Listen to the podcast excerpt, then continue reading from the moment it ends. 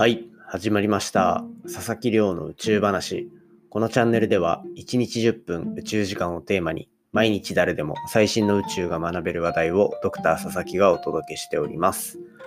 ということで今日の本題紹介しますが今日の本題は宇宙の脅威から守れ太陽フレアの被害予測というタイトルでお話ししていきたいと思います。で、これですね、とまあ普段から結構太陽の危険性っていうのはこのポッドキャストでも話していた通りなんですがまあ太陽フレアってこんだけ怖いものなんだっていう話とあとは京都大学が実際にこの9月の頭にプレスリリースを出した太陽フレアによって実際に人間にどういう被害があるのかっていうのの定量的なシミュレーションっていうのに成功したと。まあ、シミュレーションに成功したっていうところがあったので今回はそちらについて紹介していきたいと思います。なので今日は太陽フレアの危険性、そして宇宙天気という言葉で、えっと、さらに私たちが受けうる被害っていうところについてのお話ですね。なので最新の研究結果を交えてお伝えしていきたいと思いますので、ぜひよろしくお願いいたします。ということで、毎日恒例の近況報告というか活動報告なんですが、これですね、今週から僕、生活のスタイルが結構変わりまして、というのも、今週末、先週末か、先週末、保護犬をこう受け入れることになりました、家族に。で、まあ、この1ヶ月ぐらい、いろいろ回っていて、保護犬施設みたいなの。で、そうするとやっぱまあ、いろんな施設があるんだなっていう、今まで普通に生活してる中だとなかなか知り得ない環境っていうところをいろいろ見たりして、まあ、勉強になったもののとにかくまあその中でこううわもうこの子だわみたいな感じのワンちゃんを受け入れることになりましたでなので今週先週末からうちに保護犬を受け入れて犬がいる生活に変わったというところでかなりまあ生活の様式としては変わったかなと。でまあこれからいろいろなんかしつけとかいろいろあるのでなかなか大変にはなりそうなものの、まあ、かなり楽しみだなと。で僕自身ずっと家で仕事してたりとかするのでまあその中特に目を離してる間に何かが起こってしまうっていう心配もなくなんか一緒に仲良くやっていけたらいいななんて思ってますね。でなのでポッドキャストの後ろでこう吠えてしまうっていうことはまあ多々あるだろうなとは思いつつもこのポッドキャスト基本的には編集を全くしていないので平日のこうやって僕が一人で喋ってるものに関してはなのでこうもう犬の声が入ってしまったら入ってしまったというところでたまに出てくる BGM だと思って楽しく聞いていただけたらなと思っておりますなのでですねこれから犬の鳴き声入るかと思いますがとよろしくお願いしますといった近況報告でした。それにしても本当に可愛くて、ちょっと仕事にならない可能性が出てきてるっていうのが若干の懸念ですね。はい。まあそんな感じで今日の本題入っていきたいと思います。今日の本題は宇宙天気っていうふうに最近話題の太陽フレアからの人間のリスクについてお話ししていきたいと思います。この太陽フレアっていうのがいわゆるもう災害レベルになるっていうところがまず皆さんにはぜひ知っておいていただきたくてそもそも太陽フレアっていうのは太陽の表面で起こる爆発現象なんですね。でこの爆発現象によってこの爆発の勢いで放射線が飛んだりとかあとは太陽の表面にある物質っていうのが爆発の衝撃でそのまま飛んできたりとかっていうのがあるんですよ。でその飛んできた太陽の物質とかだったりっていうのが地球に思いっきり激突するとどうなるかっていうと例えばその副作用的にというか二次被害的にあの地上の電気系統が一気に破壊されてしまうような現象が起こったり あとやっぱ一番直接的なのは例えば国際宇宙ステーションにいる宇宙飛行士の方だったりあとはまあ最近宇宙旅行っていう言葉が出てきてるぐらい宇宙に旅行が行ける時代になったのでその宇宙空間に存在してる人がこの放射線を一気に浴びてしまうっていうリスクがかなり高いんですね。太陽フレアが発生すると。放射線量が一気に跳ね上がるので。なのでそういったところの危険性がある。っていったところもあり、で、さらに、この、なぜ私たちが、この地上にいる時に太陽フレアの心配をしなくていいかっていうと、これ、宇宙飛行士の方と条件が違うのは、大気があるかどうかなんですね、地球の。地球の大気があるおかげで、こう、放射線っていうところから身を守れてるっていう、まあそういう状況になってると。そうなると、飛行機に乗っていたりだとかっていうのも、結構この放射線被害を受けてしまう要因の一つになるといったところで、まあそういうもろもろの被害が想定される太陽フレア、これを予測してあげたいっていうのが、この宇宙天気予報って呼ばれる分野が最近今、こう、ホットになってきてるんですね。宇宙天気。もしかしたら、こう、宇宙好きの方はどこかで、こう、見聞きしたことがあるかもしれないんですけど、まだまだマイナーな言葉ではありますよね。まあでも、宇宙からの災害について予報するっていうのを、まあ、天気予報となぞって宇宙天気って言ってるわけなんですけど、まあそんな感じで太陽フレアってかなり怖いんですよね。で、太陽フレアがどれぐらいこう被害をもたらすかっていうところを今回京都大学の研究チームがシミュレーションによって、えっと、試算したんですね。特に今回は飛行機に、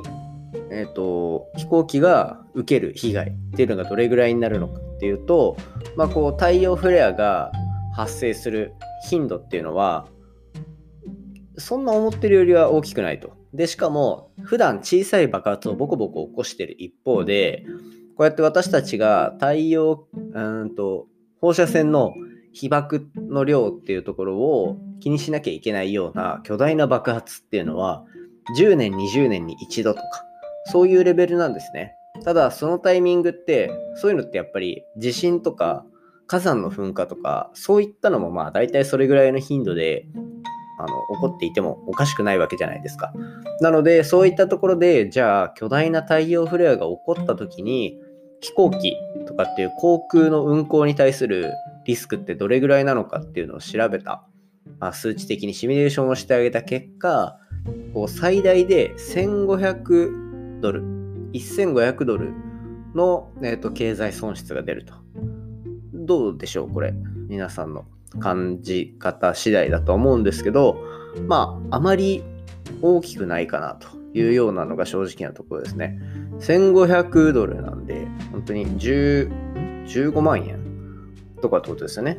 なので、なんかまあ飛行機ってもともと高いですし、そこに比べたら、それに比べて、あとは火山とかで全く飛べませんとかっていうのがあると、絶対1500ドルぐらいにはならないので、そういった感じで、まあ、太陽フレア自体が こう飛行機の運航に影響を及ぼすっていうところは、まあそこまで大きいリスクではないのかなっていうのが、今回の京都大学のプレスリリースで出たあの最新研究で分かったっていうところなんですね。で、しかもこれ、実際に今回のシミュレーションを使うことによって、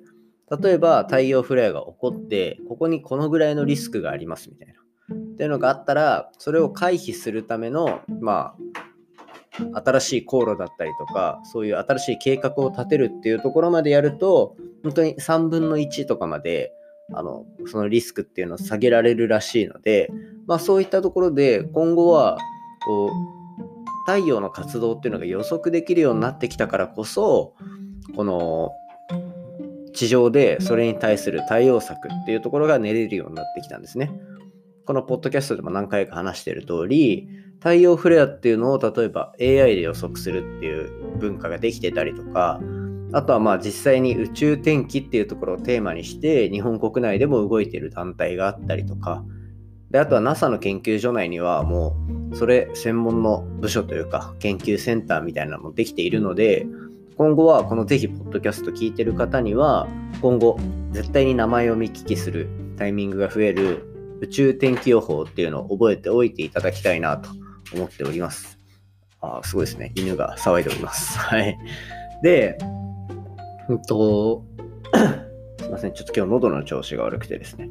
で、これが、じゃあ、そんなに被害ないんだったら気にしなくていいじゃんっていう話もきっとあると思うんですよ。今聞いてる感覚だと。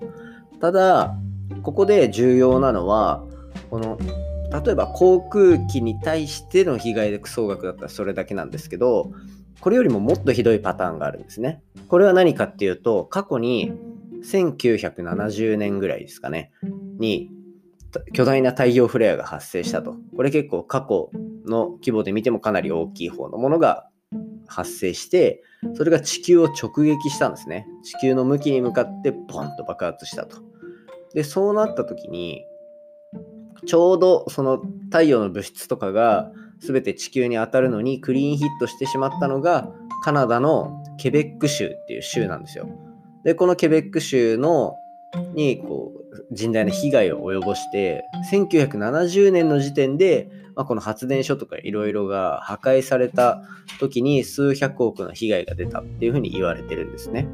でこれがやっぱり太陽フレアの一番怖いところでしかも1970年代に起きたあの電気系統のその破壊とかトラブルっていうところで100億円とかなのでそこから考えると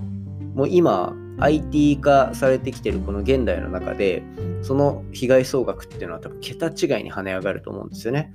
そういったところでやっぱり宇宙天気っていうところの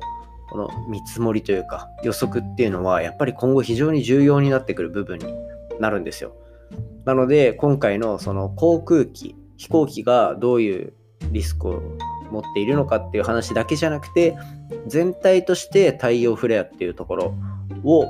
と知っていただけたら、まあ、危険性を知っていただけたら嬉しいなと思います。で、僕自身も、この太陽とか、あとは他の自分で光ってる恒星とかのフレアっていうのを専門に研究して博士号を取得っていうところまで行っているので、そういったところから、まあ、こう太陽フレア、あとはまあ恒星フレアですね、一般的に言うと。もっと広い意味で言うと、恒星フレアについては相当詳しいというか、スペシャリストの一人だと思っているので、そういったところでもし何かご質問がある方は、Twitter とかで、ハッシュタグ宇宙話をつけてつぶやいていただけたら返信しに行かせていただきます。でですね、えっ、と、今日の話も面白いなと思ったら、ま番組のフォロー、サブスクライブ、ぜひお手元のポッドキャストアプリでよろしくお願いいたします。ということで今日は太陽フレアがもたらす、まあ、宇宙からの災害、そして京都大学が報告した航空機に対するそれの被害総額だったりとかっていうところの見積もりの紹介をさせていただきました。ポッドキャストの維持のためにですね、Apple Podcast、Spotify で高評価つけていただけたらモチベーションにつながりますので、ぜひよろしくお願いいたします。それではまた明日お会いしましょう。さようなら。